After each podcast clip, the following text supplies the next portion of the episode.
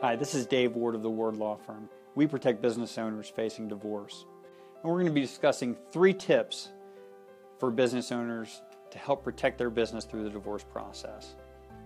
Number one uh, is going to be keeping good business records. If you're familiar with any of our other uh, materials, you'll know one of the things that we talk about is the importance of uh, record keeping and the role they play in being able to present your case.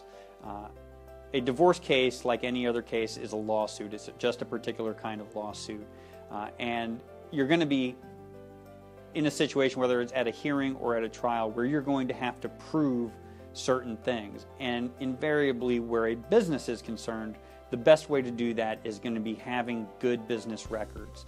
The reason why good business records uh, are also important is chances are there are going to be some disputes uh, over things like the value of the business, how much income it's producing, uh, these types of things.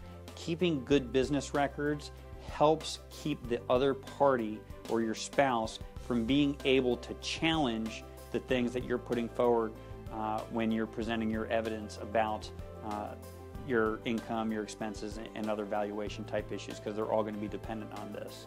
So maintaining good records uh, is job number one. If you're interested in learning more, call the information below and we can set up a time to do a real case analysis for you.